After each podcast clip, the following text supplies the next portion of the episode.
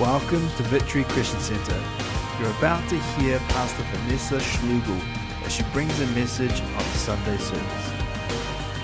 And so we're on part three of our Authority of the Believer series, and I thought that I would title this message, The Seed of the Woman Has Crushed His Head. Yeah, that's right. I thought that was good. It's not my word, it's God's. and, uh, and Jesus prophesied that he will crush. Jesus, God said he will. He already has. And so it's already been done. And so we're going to have a look at that. And so we opened up, and so I want to build on what we talked about last week, which was um, who has authority in the earth.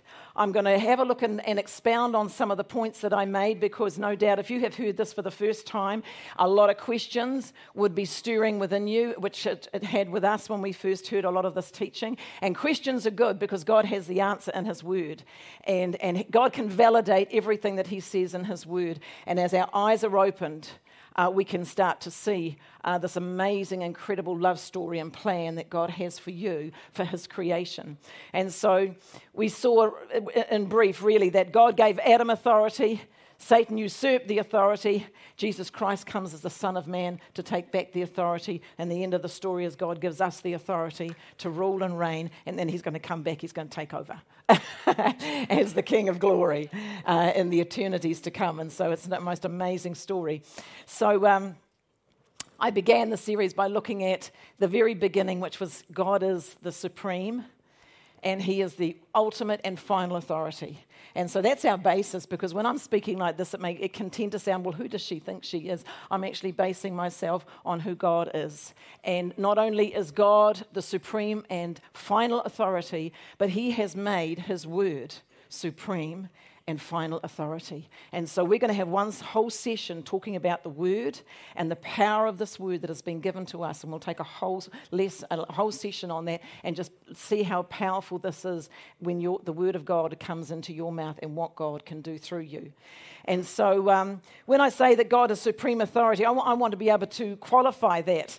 Um, when I say God is supreme and final authority, we need to qualify what does that mean then? What does that mean?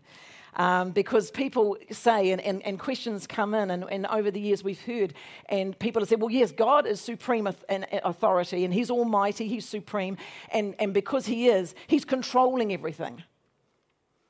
And if you've been in our church for any length of time, you'll know that we don't believe that. We don't believe that that's Bible. That yes, God is supreme and final authority, but He is not controlling everything in the earth right now. Now, if that thinking, which is religious thinking, if that thinking that God's controlling everything, oh yes, God is controlling the earth, He's controlling what's happen, happening in the earth, then they are actually inferring that the wars and the deaths and the destruction is all God's doing.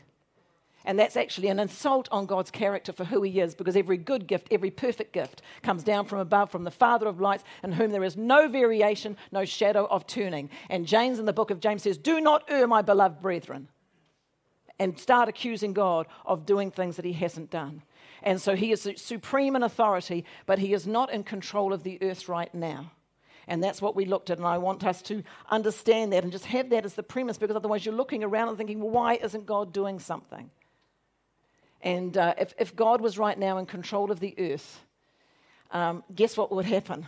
Everyone would be born again, everybody would be in church, and uh, and Satan would be crushed, and the governments would be crushed that aren't obeying him, and we'd all go to heaven if God was in control, if God's will was happening in the earth. And so we, we, we look at these kinds of things and we need to question religious thinking because people just adopt these sayings, well, God is in control. Well, no. God has placed man in control. And so I want to have a look and relook at this. We found out last week and we asked that question who has authority in the earth?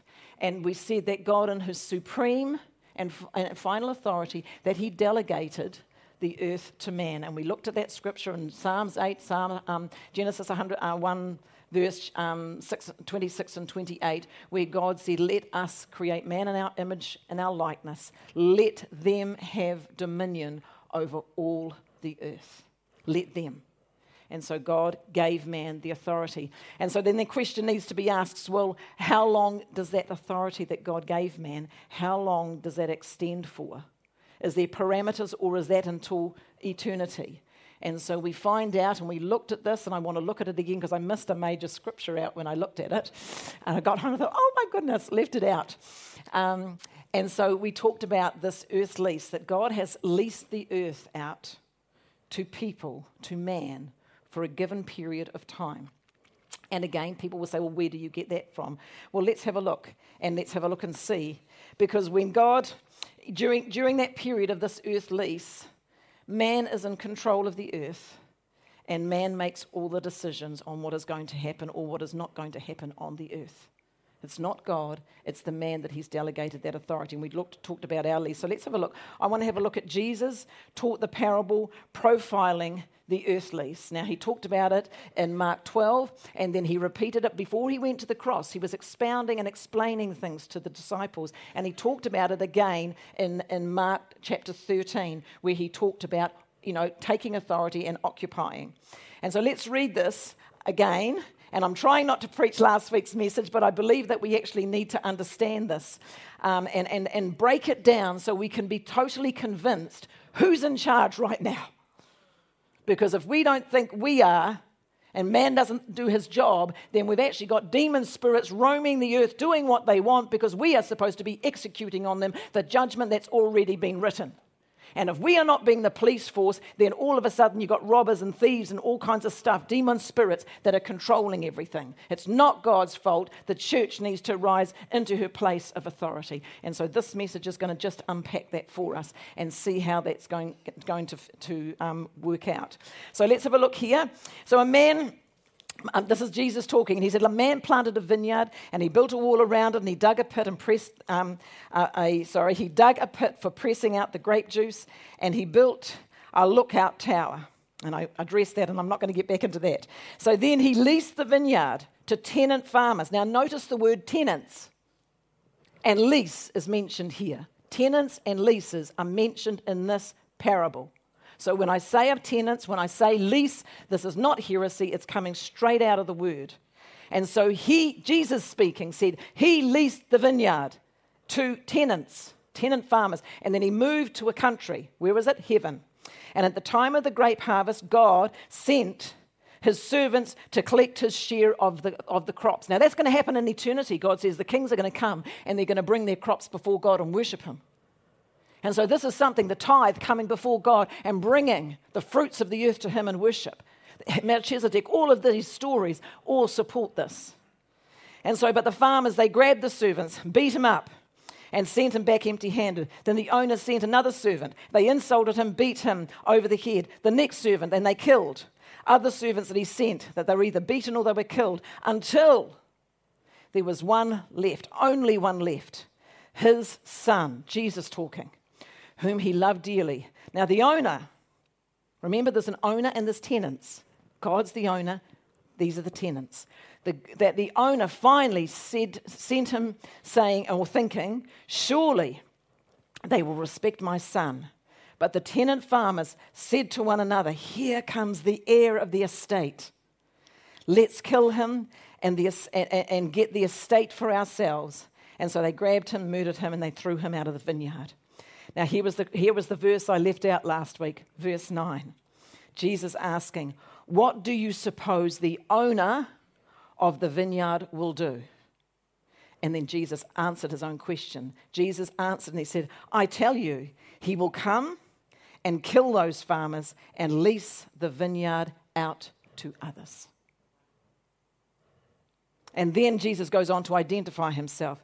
Didn't you ever read in the scriptures where it says the stone that the builders have rejected, Jesus, has now become the cornerstone? This is the Lord's doing and marvelous in our eyes. This is the story of the earth that Jesus is expounding and unpacking a mystery that God is the owner, that He leased the earth out to tenants people on the earth to bring forth the fruit, and then God would visit them and he would expect to receive the fruit of the earth in worship. And all through the ages, this is what happened. And then we find, finally see that Satan comes. These, Satan knew Jesus was the Son of God. And he thought, I'm going to kill God, and then it's going to be mine. The earth's going to be mine. But he didn't realize that God was going to die and rise again because he had no sin in him. And then God says, I tell you what God's going to, God's going to, he's going to lease it out to others. Now that actually opens things all up. And we could preach on this even right now because Jesus Christ died, he rose from the dead. The earth actually now belongs to him. All authority in heaven and on earth is now mine. The, the earth is leased out to Jesus Christ for 2,000 years as the head of the church, as the body of Christ, and he has now given that authority to you and I until the end of this age of 6,000 years. It's absolutely amazing. And we're supposed to be doing our job, not like the previous, um, the previous tenants, we should say. And so, look, just notice a few things here the vineyards, the earth, but notice here that the owner of the vineyard did not come to the earth. People are thinking, well, God's in control, God's doing things. No, He didn't. He let those tenants do what they wanted to. And He did not come into the earth. And He sent servants to come and to speak to them. And then finally, in the end of days of this lease, God said, I will come. And so, this again, read it. I'm encouraging you, reread and reread this amazing story. And, and so that we have understanding on what that is. And so, notice that, he, that God didn't come in the earth. And so, please, please, people online, do not blame God for what's going on in the earth. He's not the tenant, He's the owner. And so now all authority belongs to Jesus. Well, somebody then asks a question. Well, God leased the authority of the earth to man, I said, for 6,000 years. And uh, in our small groups, we had questions coming in, and I'm so glad that I've got questions coming in because that means you're hungry. There's the milk of the word, the meat of the word, and then strong meat. And, Jesus, and, and Paul says, Stop drinking just milk. You're going to still be babies. You need meat and you need strong meat to grow up in all things into Christ. And so let's have a look at this because there's two points that I want to cover here for, so that we understand what is that lease and why did we say 6,000 years. It's absolutely amazing because the whole Bible, there's types and there's shadows and there's layers of truth. Um, you know the specific scriptures, but it all it can apply to a lot of things, uh, uh, uh, you know, throughout the story of creation. And so here we go. I said that the earth was God leased out to these tenants, man, for a 6,000 year period. So 6,000 years corresponds to the days of creation. God created or recreated the earth in six days. And then on the seventh day, he rested. And then 2 Peter 3 8 says that a day a day is as a thousand years to the Lord, and a thousand years is as a day. So we can, we can bring that understanding into think, okay, that God created in literally six days, but if a day is as a thousand years and a, and, and a thousand years as a day, we can say, okay, God created the earth in six days. He gave earth, the man, this lease for 6,000 years. Interesting, on the sixth day of creation, God made man. God made everything else and then on the last day, on the sixth day, uh, when he was creating things, he created man and said, I'm giving you authority over all of this that I've created. And then on the seventh day, God rested. Well, we have 6,000 year period. And then on the seventh day, there is going to be the millennial reign of Jesus Christ where the earth will rest under his re- leadership, under his authority. Not only that, there's another scripture. Does, does, that, does that help to answer some questions? I mean, it's not, people think, oh, yeah, well, out of the mouth of two or three witnesses, let a word be established. So I'll give you another witness here, which is very interesting. In the time of Noah, God declared that man's years would be 120. Now, people have thought, and, and I have thought at that at, at, at time, um, that that 120 years was, oh, that's how long we're allowed to live, not just 70 years and 80 years. No, I'm going to go for 120, you know, and, and we can just make a statement like that. But if you have a look in the context of what, Jesus, of, of what God was talking about, he was speaking to Noah that there had been all kinds of sexual perversion that was going on in the earth at that time, which we covered last week. And God's spirit was grieved with that. And he said, What did he say? He said, um, So God said, My spirit will not always contend with man forever, for he is mortal and his days shall be 120. And we found out that Noah built the ark, and then after the ark and after the flood, and Noah came out, he lived for, he lived for another 350 years. So we can't take that 120 and apply it to a human lifespan because they were living for long periods of time 900 years, 800 years, etc. Um, because of the life that was already in the planet at the time. It took time for death that came into the earth to actually take a hold of humanity. Uh, and then you see the lifespan um, came down and down and down. And so let's have a look at that 120 years. 120 years, and this is Bible school stuff, aligns with 6,000 year lease that God gave. 120 years times 50 Jubilee years equals 6,000. So, Vanessa, where do you get that? All right, well, in the law of Moses, that God set up a time when they could buy and sell and that they could, they could do business. And every 50th year, God said there would be a year of Jubilee where everything would go back to its rightful owner. Everything. And then they'd start again and go all the way up to 49 years. The 50th year, everything would be restored. So if God is saying, I'm giving man 120 years, I'm giving him 100, 120 times 50 jubilees, at the end of that time, God says, I'm coming back as the rightful owner and the earth's going to rest. Now, if you have a look at the maths with that, it's pretty amazing to, to see. Does, does, that, does that help somebody, or is, is, that getting too complicated? Probably I need Stefan to, to teach that. So 120 years, God said, I'm giving you, times 50 jubilees equals what? Do your maths. 6,000 6, years. And then God said, I'm no longer going to strive with human flesh. I'm going to take over. And everything will be restored back to, my, to me, the rightful owner. So let's pick up on the, um, and let's continue on. Who has the authority in the earth? We said that Adam did, and Adam was given so much authority that he could actually turn around and give that authority to Satan. If the planet was going to be like a paradise, that was going to be Adam's choice. If it was going to be decimated and destroyed and unkept, that would be Adam's choice. He was the, he was the tenant farmer in the earth. Now we find out here that Satan committed high treason against God. Satan came into the earth, like we heard, we saw last week, and challenged the word of God. And Adam bowed to Satan. And in doing that, he handed over the authority of the earth to Satan and Satan became the God of this world. Now, it's all through New Testament, and you've heard me say when I've been teaching on authority of the believer, or otherwise on prayers on binding and loosening, or, or whatever, that um, there's very little written in the Old Testament about the devil, because in the Old Testament they did not have authority over him. But you'll find most of the teaching on the devil and our authority over him is in the New Testament because we now have authority over him in the name and by the blood and by our consecration to Jesus Christ. And so all of that teaching you will find is in the majority of it is in the letters to the churches because now we have authority over him.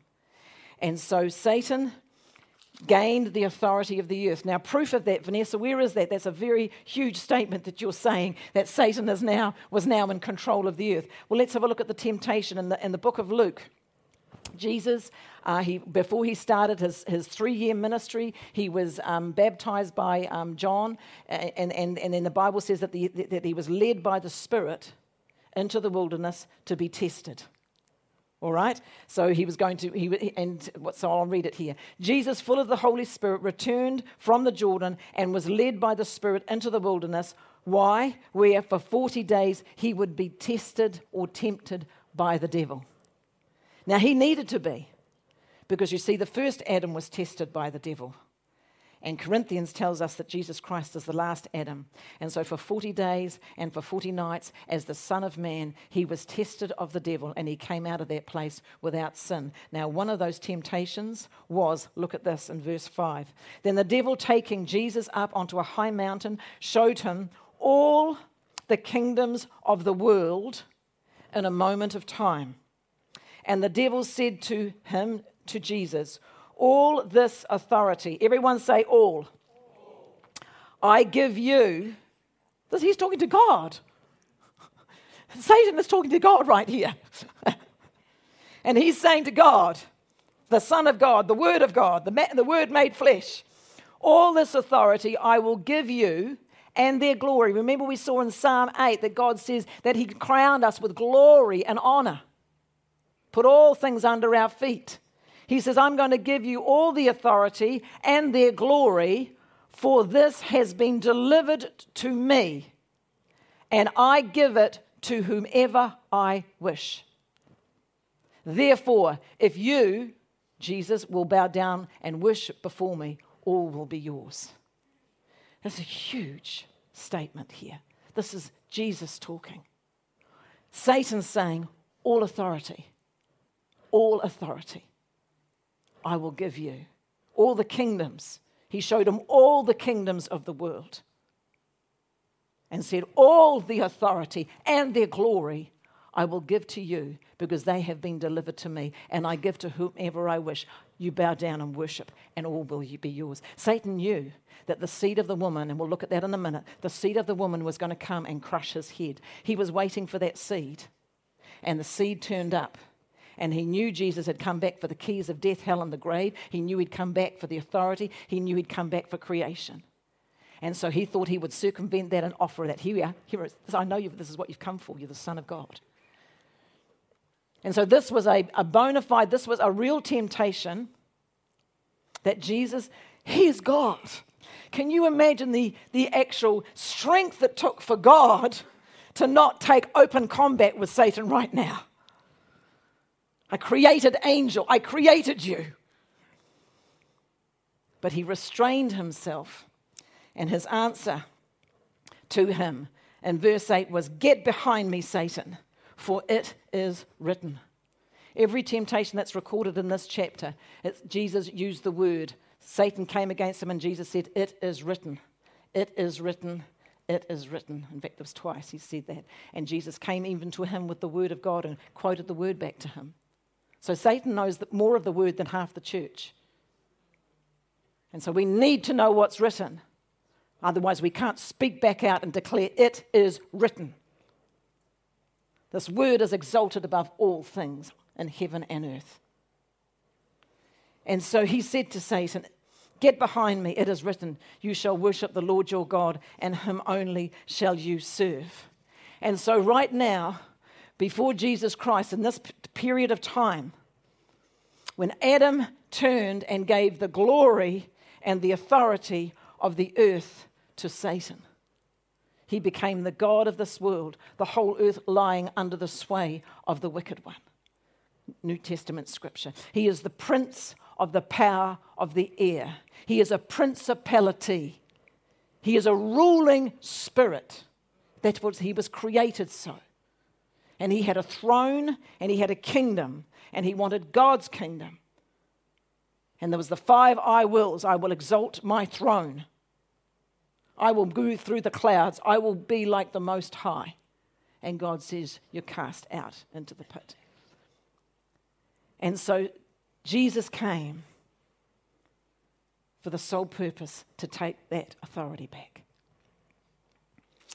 And so, what was God going to do? Satan is now the, the, the, now the ruling spirit in the earth. How was God, who was the owner, who tenanted, let, let the earth out to tenants who turned around and given it to his enemy, how was God going to come into the earth and save his beautiful creation? He said the first thing he did when, when, when Adam uh, gave that authority over, he's, the first thing God did was put his word into the earth. The word is alive and it is powerful and it will produce exactly what it says.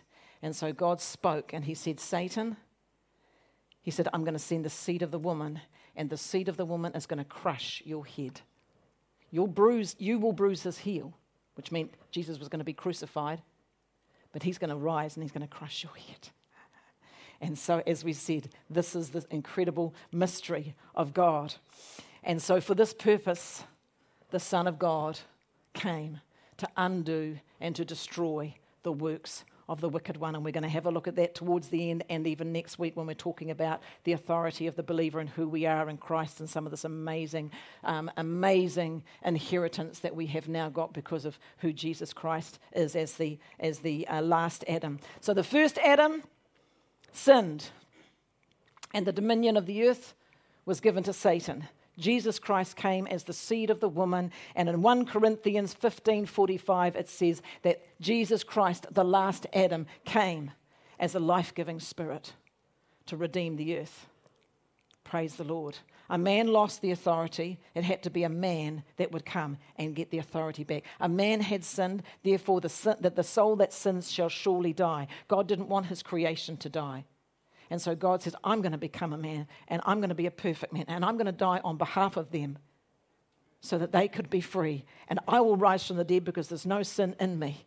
And then my creation and my children can come and be part of me as joint heirs of Jesus Christ, seated with me in heavenly places to rule and reign in this life by one Christ Jesus. It's the most amazing love story. God was in Christ, reconciling the world back to himself, not counting our sins against us. Why isn't he counting our sins against us? Because he laid the sins of the whole world upon him. God did that for us. The most amazing story. And so, what was God's answer? God's answer was going to be, How do I get into the earth? He was going to make blood covenants. And this is, and so we're going to spend about 10 minutes having a look at this, and there's a whole lot of scripture. And Stefan teaches this in our foundation course the blood covenant and the power of that and what we understand. You see, we're not in a generation that understands covenants. We have contracts, but a contract is not the same as a covenant. You see, marriage was a covenant. Uh, and marriages were, were, were, two, where two people would become one, and they would take on one name and one blood, and blood would be blood would be spilt at that time of the consummation of that covenant and God would no longer see two, he would see one. Just most powerful. So let's have a look here. So the blood covenant God would made with men in the earth, it gave God legal entry, and I've got this on your outline, legal entry into the affairs of man on the earth. Because when the two become one, well, then that means that God can come into the earth because the earth that He gave to man, if, God, if, if somebody comes into covenant with God, then that earth, that, that tenancy becomes God's as well. It's legal. So let me quickly just stay on track here. So the blood covenant is the strongest binding agreement known to man. It is an agreement between two people in which everything they own is equally shared together. So all of the wealth, all of the debt, all of the assets, all of the expenditure, they are equally owned. Now, with the blood covenant, we have inherited all that God is, all that He has, all that He owns, even to the point of all of His names become ours. You know, when you get married, you swap the names and you become one name. Just absolutely amazing. And so everything that God owned and everything that man owned or owed became one. And that was absolutely amazing. It gave God permission to be able to set, set out to go now and redeem his creation. And Satan couldn't accuse God of breaking his own rules and breaking the tenancy because now God had blood. And blood was spilt, blood was cut to say the two of us have become one. And so, what was this? Let's have a look at this in, in, um, in, in um, Genesis chapter 12. Genesis chapter 12, God was looking for a man on the earth that was going to be prepared to come into a covenant with him. God made covenants through the earth, and so he found Abraham, Abram, and uh, he asked, he, he, he visited him in the earth, and this is what he said. And you listen to the words of this covenant. He began, as he said, and now God said to Abram, Get out of your country, out of your family, out of your father's house to a land that I will show you, and I will make you a great nation.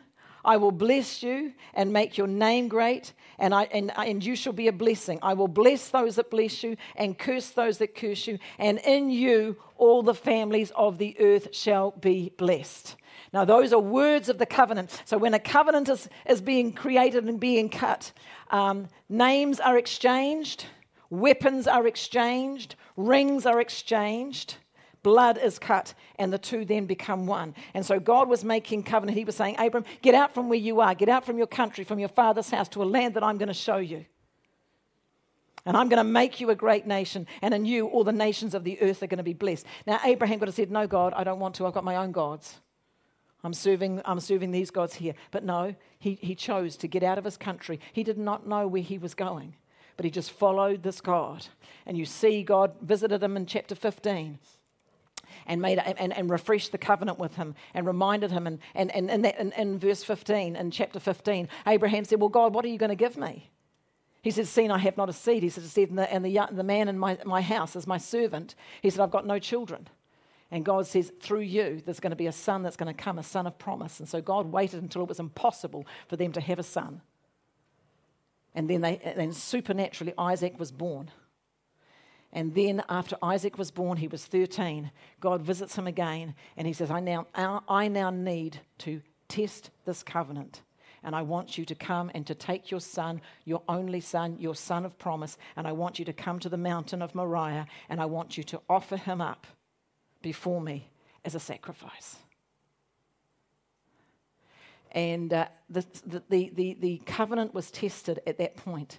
And so Abraham took his two servants, took his donkey, took the wood, took the fire, took Isaac with him. And they traveled a three day journey. And then they looked ahead, and Abraham looked, and he saw ahead the mountain. And he said to his two servants, You stay here. Because God had already said to him, You take your son and you offer him you take the son that I have promised you, and I'm going to make nations out of him. You take the son and you offer him and you sacrifice him before me on the altar. That's huge. This was the son of promise, the son he'd been waiting 25 years for. He had to trust that God was going to fulfill his word of promise. So, as I said, he took the son told the servants, Stay here. And it's interesting because he said to the servants, He says, You stay here a while. We're going to go up the mountain, and my son and I will return.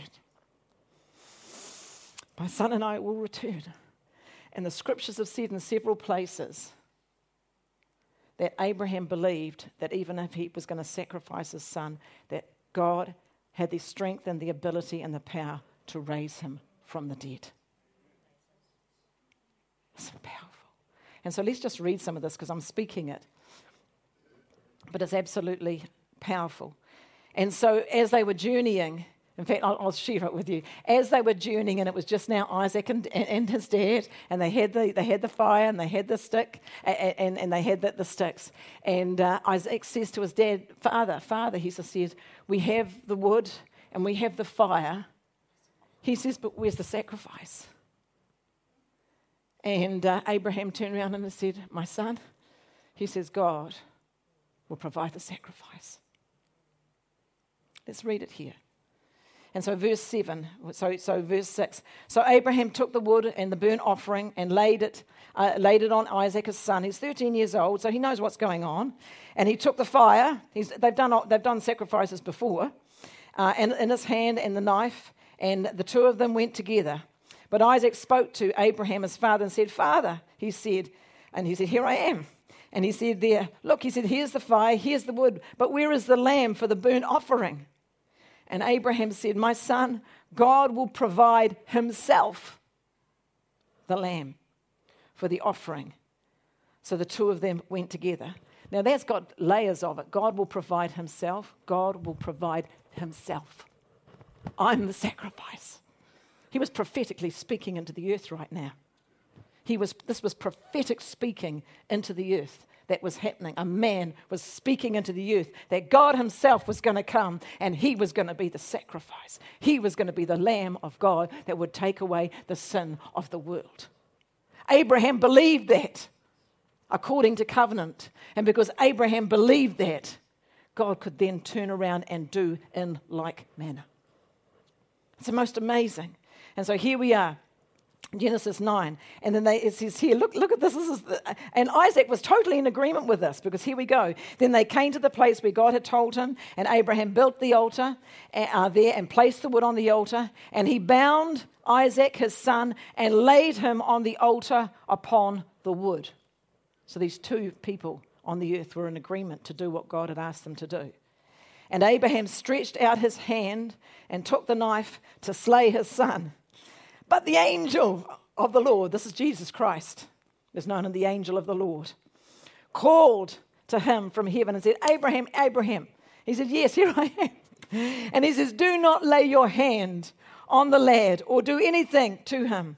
For now I know that you fear God, since you have not withheld your son, your only son, for me. That's powerful. There's a human being prepared to lay his son on the altar for God, which meant because of the, the engagements of the, of, the, of the covenant, that God could now not withhold his son, his only son, on behalf of humanity. If God could not find a man that would do that, his son, his only son, his heritage, then God did not have permission to give himself and his son. And so then Abraham lifted up his eyes, and there was a ram caught in the thicket. And then they, and they, and they, and they offered that ram uh, before the Lord. And God visited him at that time and said, in the mountain of the Lord it shall be seen, or in the mountain of the Lord it shall be provided. Jehovah Jireh, the Lord has provided an offering. So, right back there in Genesis 22, God had sealed the salvation of the earth on that day. It's just absolutely most amazing story to be able to pick that up and just read that over. And I encourage you just read that story. Read from Genesis 12 all the way through to Genesis 22 and have a look at the language and have a look at this relationship that God was building with a human being. All covenant. And so look what God says here in Genesis 15 to 18. And then the angel of the Lord called to Abraham a second time in heaven and said, He says, By myself I have sworn, says the Lord, because you have done this thing and have not withheld your son, your only son. Blessing, and God's speaking it through the heavenlies. Blessing, I will bless you. Multiplying, I will multiply. Your descendants will be as the stars of the heaven and as the sand which is on the seashore. And your seed shall possess the gate of the enemies. Satan was in the gates of the earth. And so your seed speaking of Christ, not as of seeds, as of many, Paul tells us in the letters. It's seeds as of Jesus Christ. Your seed shall possess the gates of the enemy. Jesus says, I'm building my church, and the gates of the enemy cannot prevail against you. So, your seed, so God says, and blessing I will be your descendants shall be the stars. What's that? That's the spiritual seed, that's the church. You see, we are the seeds of Abraham by promise. And then the sands of the seashore, that is the natural nation of Israel. So when, when, uh, when um, Abraham looked down, he saw his seed, his natural nation. And when he looked up at the stars, he saw the church and he saw the saints of God that would come in the future. It's the most amazing, amazing, amazing story. And so your seed shall possess the gates of his enemy. Wonderful. So just imagine then what would have happened if Abraham had not been prepared to do that? God could not have, could not have brought forth, he would have had to have waited to find somebody that would trust him enough. That Abraham believed God, that even if he did sacrifice Isaac on the altar, that God was going to raise him from the dead. You can find that several places in the New Testament. In fact, here's one here. Hebrews, I've put it in. Hebrews 11, how are we going for time? Hebrews 11, 17 to 19, it says here, By faith, Abraham, when God tested him to off, offered his son as a sacrifice, or offered Isaac as a sacrifice, he who embraced the promises was about to sacrifice his one and only son. Even though God had said to him, It is through Isaac that your offspring shall be reckoned. But Abraham reasoned that God could even raise the dead, and so, in like manner, uh, and so, in a manner of speaking, he received Isaac back from the dead. That's all covenant. That's all covenant talk that God had established.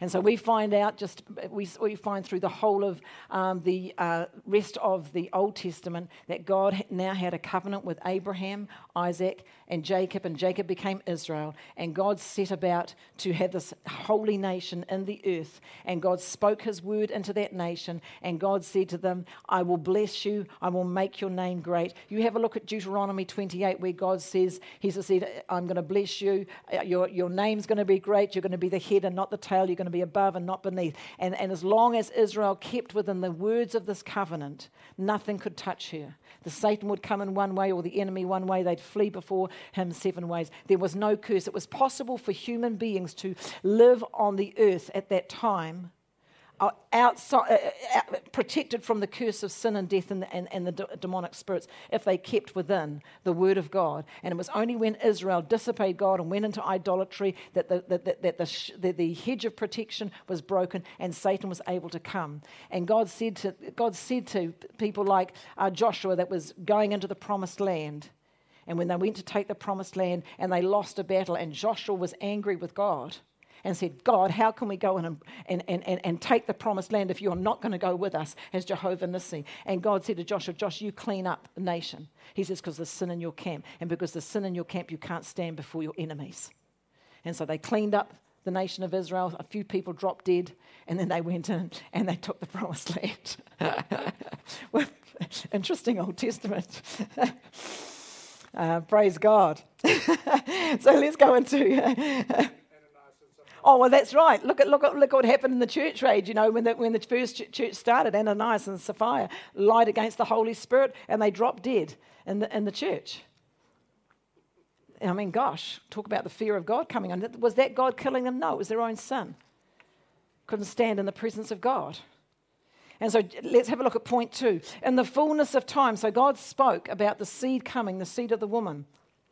And uh, it said, in the fullness of time, the seed entered the sheepfold by the door. Now, we talked about this door. Um, we talked about authority last week and talked about your body giving you authority in the earth. Your birth certificate gives you authority here. And I said, to, I said last week that when you die, you have to leave. You have to leave the planet. Uh, because your physical body gives you authority on the earth. Now, look, Jesus talks about this in John chapter 10 uh, um, verse 1 and 2, and some of our favourite scriptures are in John 10 uh, about the thief comes to kill, steal, and destroy, and I've come that you may have life. But this is the beginning of that chapter, and Jesus talking, he says, Most assuredly, he said, I say to you, now, now look at this wording, he who does not enter the sheepfold by the door, but climbs up some other way, the same is a thief and a robber. But he who enters by the door is the shepherd of the sheep. Now, Jesus is talking about himself. He who enters by the door is the shepherd of the sheep. Now, in this chapter, there's two doors that are mentioned, and they're two different doors. There's a door, it says here, the door, he, sorry again, but he who enters by the door is the shepherd of the sheep. So the sheepfold, what is that, Vanessa? Well, that represents the earth. He who does not enter the earth by the door. Well, what are you talking about, Jesus? The door is the legal entry into the earth. The legal entry is through human birth. I said last week that spirits do not have authority in the earth. They were not born here. They are not made of flesh and blood. They are not made of the dust of the ground. Remember, I said in Genesis that God created and made Adam. He made his body from the dust, and then he created him by breathing into them the spirit. And so we're three part beings. We're spirit, we have a mind, we have a body. This physical body gives us authority on this planet. We're made from dust. From dust you, you, you were made, and from dust you shall return. That is the legal entry into the earth. Now, Jesus is talking about Satan. And he is saying, He who does not enter the sheepfold by the door of human birth, but climbs up some other way, the same is a thief and a robber. In John 10:10 10, 10 of the same chapter, Jesus says, Satan has come to kill, to steal, and to destroy.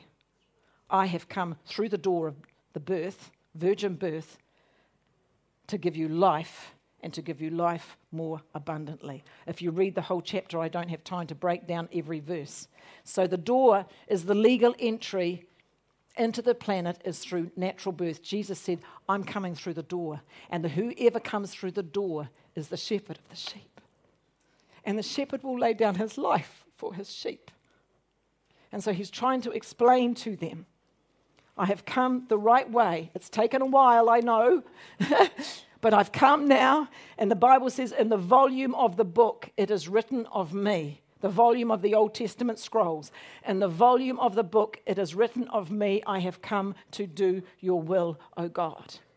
In the fullness of time, Christ could come there are 350, a minimum of 350 scriptures that refer to Jesus Christ, the Messiah, in the Old Testament. Everything that he would do and achieve was written in the Old Testament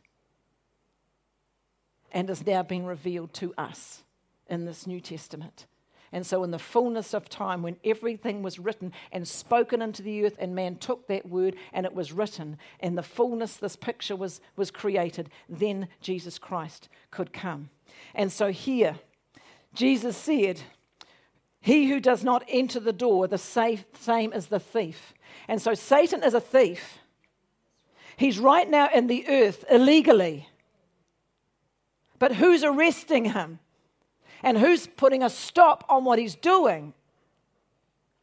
That is the role of the church.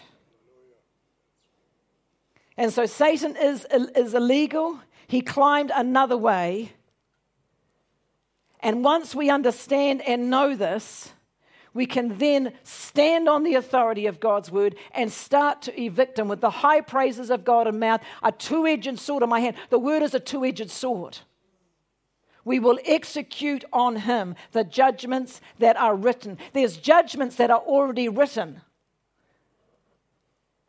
He's already been cast out. In fact, John 12, and we don't have time to get into it, and I was going to put it in this morning, but I'll maybe do it next week. Now is the, is the God of this world judge. Now he is cast out. Jesus, before he went to the cross, he was letting them know this prince, this thief, this robber is now going to be judged. All judgment's going to be placed on me. I'm going to go into hell. I'm going to take the keys of death, hell, and the grave. I'm going to raise out of there and say, Now all authority has been given to me. I give you the keys of the kingdom. Whatever you bind on earth is bound in heaven. Whatever you stop is going to be stopped. And so Satan does not want this mystery out in the church world because he does not want the spiritual police force stopping him. He wants to continue to destroy and to kill, to steal and to, to, to steal, kill and destroy. And so Satan, we need to know, has entered the earth illegally. He's a spirit being. He can't just operate, and there's restraints on what demon spirits can do in the earth. And that's why there was a judgment in the days of Noah because God has restraints on angels. They cannot operate and do certain things. And if they do, they're actually locked in chains until the final judgment. It's spoken of, and I've actually got some references there that I've given to some of you. Um, to, to understand this. And so they've got to be careful how they operate. They can't just come and, and operate in this earth with supernatural powers without using a human body. They can't do that, even though they are. They're, they're powerful beings, but they're restrained. And that's when God has put parameters on them that He will take them and lock them and change. You've actually gone out from within the restrictions that I have I've placed on you. And so Jesus entered the door of natural human birth. He is the seed of the woman. He's the seed of the woman, not the seed of natural man, because natural man had sin in him. He was the seed of God that the Holy Spirit said, You are blessed of all women, for you're going to bring forth a Savior. And she said, Be it unto me according to your will. When she received that word, Be it unto me according to your will, um, Mary became pregnant with God. he's 100% God and he's 100% man. He's not half God, half man. He's 100% God and 100% man. And so the seed of the woman gave God legal authority in there. And so Jesus said that the thief came to kill and steal and destroy, but I am the shepherd. I'm coming through this door and I'm going to lay down my life. So let's just finish with a couple more thoughts here. So there's two doors that are mentioned there in, in, in, um, in uh, John. One door is this Jesus says, He that enters the door is the birth, the natural birth. And he said, I am the door. Well, what does that mean, Jesus? Well, there's a natural birth into the planet is one door. And then Jesus says, I am the door into eternal life. He is the only way we're going to get into eternal life. We need to go through Jesus. He is the door to everlasting life. No one comes to the Father except by me. So when you see those two doors in, in John 2, you'll see one's natural birth and then one is a supernatural birth. Praise the Lord. So, point number 13 that the Father gave Jesus Christ authority to execute judgment because he is the Son of God. Son of man, I should say, not the Son of God. So let's have a look at this. Remember, I covered that last week talking about Son of God, Son of Man. And um, praise the Lord, we may get into, use, look at some of those scriptures next week. So let's have a look. John 5, 25 to 27. It says here, For the Son of, he said, For as the Father has life in himself, so he has granted the Son to have life in himself, and has given him authority to execute judgment. Also, why? Because he is the Son of Man. Because he has authority here. And then it goes on to say in John 15, as it is written, that the first Adam became a living, a life giving spirit, that the last Adam became a life giving a, life giving spirit. Sorry, I've read that wrong. That the first Adam became a living being, the last Adam became a life giving spirit. And so when Jesus Christ went to the cross as the Lamb of God, because Abraham had come into covenant with God, he went into hell, took the keys to death, hell, and the grave off of Satan. He went down there for three days and three nights and then he rose from the dead. The Bible says that the Holy Spirit came into them, the same Spirit that raised Jesus Christ from the dead. He now dwells inside us. And Jesus rose out of there and he said, Now all authority belongs to me in heaven and on earth. Now you go with that authority. And so, right now, church, we are the ones, if the worship team come on up now, we are the ones with that authority.